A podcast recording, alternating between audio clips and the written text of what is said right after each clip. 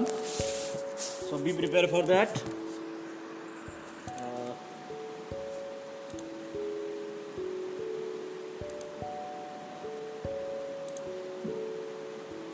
muting everyone. So be prepared for your story.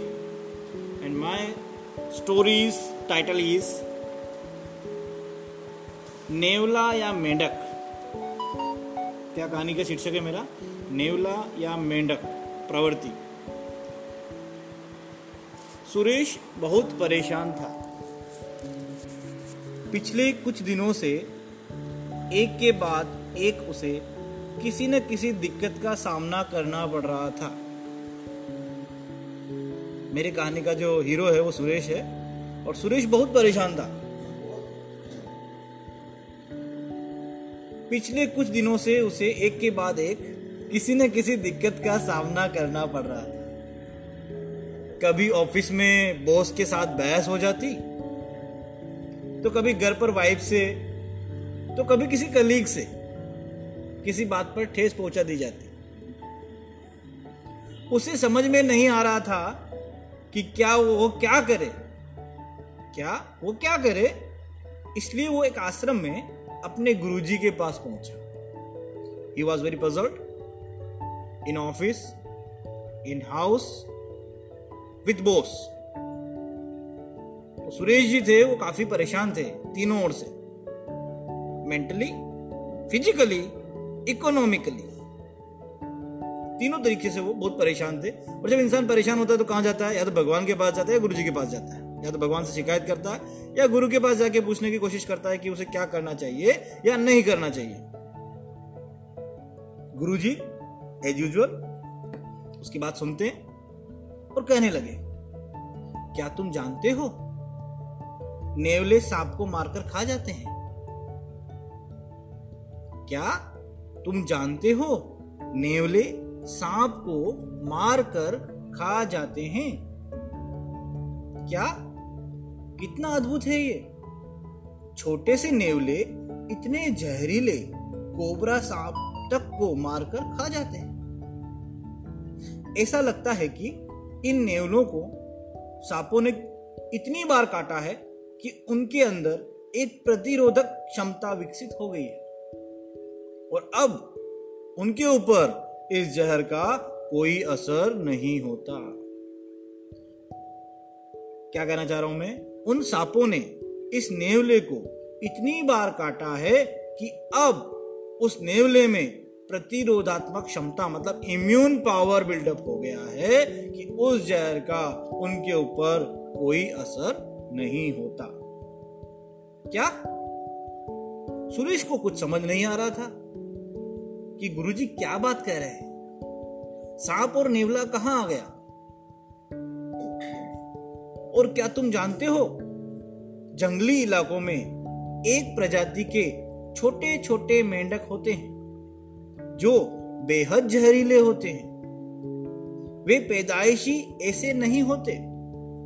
वे रोज थोड़ा थोड़ा करके ऐसा खाना खाते हैं कि उनके पूरे शरीर में जहर बढ़ जाता है और लोग उनसे दूर ही रहते हैं। ये सुनकर सूर्य से रहा नहीं गया और वह जल्लाट में बोला, मुझे समझ में नहीं आता कि मैंने आपसे अपनी लाइफ की एक प्रॉब्लम शेयर की और आप मुझे जंतु विज्ञान पाठ पढ़ा रहे हैं? नेवले सांप का उदाहरण दे रहे हैं, मेंढक का उदाहरण दे रहे हैं। गुरुजी मुस्कुराए। एज यूजल टीचर मुस्कुराए बेटा, जब तुम जहर रूपी दर्द या परेशानी को अनुभव करो, जब तुम जहर रूपी दर्द या परेशानी को अनुभव करो तो तुम्हारे पास दो विकल्प होते हैं। तुम नेवले की तरह उस अनुभव को जहर के प्रति प्रतिरोधक क्षमता विकसित करने में प्रयोग कर सकते हो? या, यानी कि तुम विपरीत परिस्थितियों का सामना करके खुद को और मज़बूत बना सकते हो। पॉइंट टू बी नोटेड क्या बोला गुरुजी ने? जब तुम जहर रूपी दर्द या परेशानी को अनुभव करो तो तुम्हारे पास दो विकल्प होते हैं। तुम नेवले की तरह उस अनुभव को जहर के प्रति प्रतिरोधक क्षमता विकसित करने में प्रयोग कर सकते हो। यानी कि तुम विपरीत परिस्थितियों का सामना करके खुद को और मज़बूत बना सकते हो। तो this adverse conditions are like a vaccine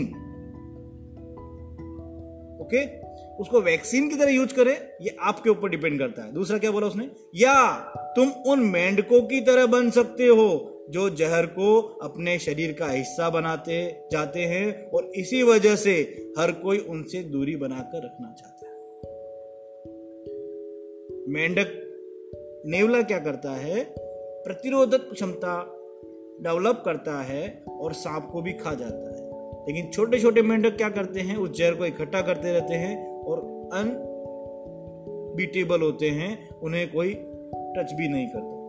ऐसा कोई इंसान नहीं जिसके साथ कभी कुछ बुरा नहीं होता। कहने का मतलब मेरा यह है, ऐसा कोई इंसान नहीं जिसके साथ कभी कुछ बुरा नहीं होता। ऐसा होने पर कोई कैसे प्रतिक्रिया करता है? ये उसके ऊपर है।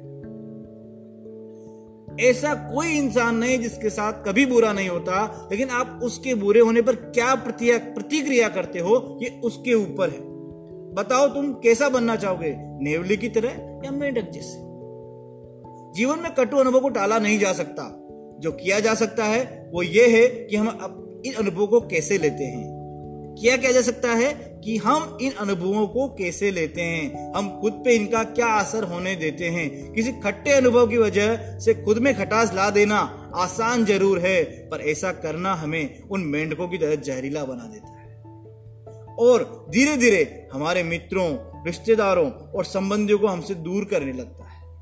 लेकिन अगर हम उस कटु अनुभव को सकारात्मक रूप से लेते हैं और खुद को मज़बूत बनाते हैं तो हम उन नेवलों की तरह सशक्त हो जाते हैं और फिर बड़ी से बड़ी बाधाओं को पार करना सीख जाते हैं। इसलिए चलिए, प्रयास करें कि जीवन में आने वाली बाधाओं की वजह से हम उनसे पार पाना सीखे, ना कि खुद ही समस्या बन जाए। So I am completing with my quote ज़िंदगी एक बार मिलती है। बिल्कुल गलत है।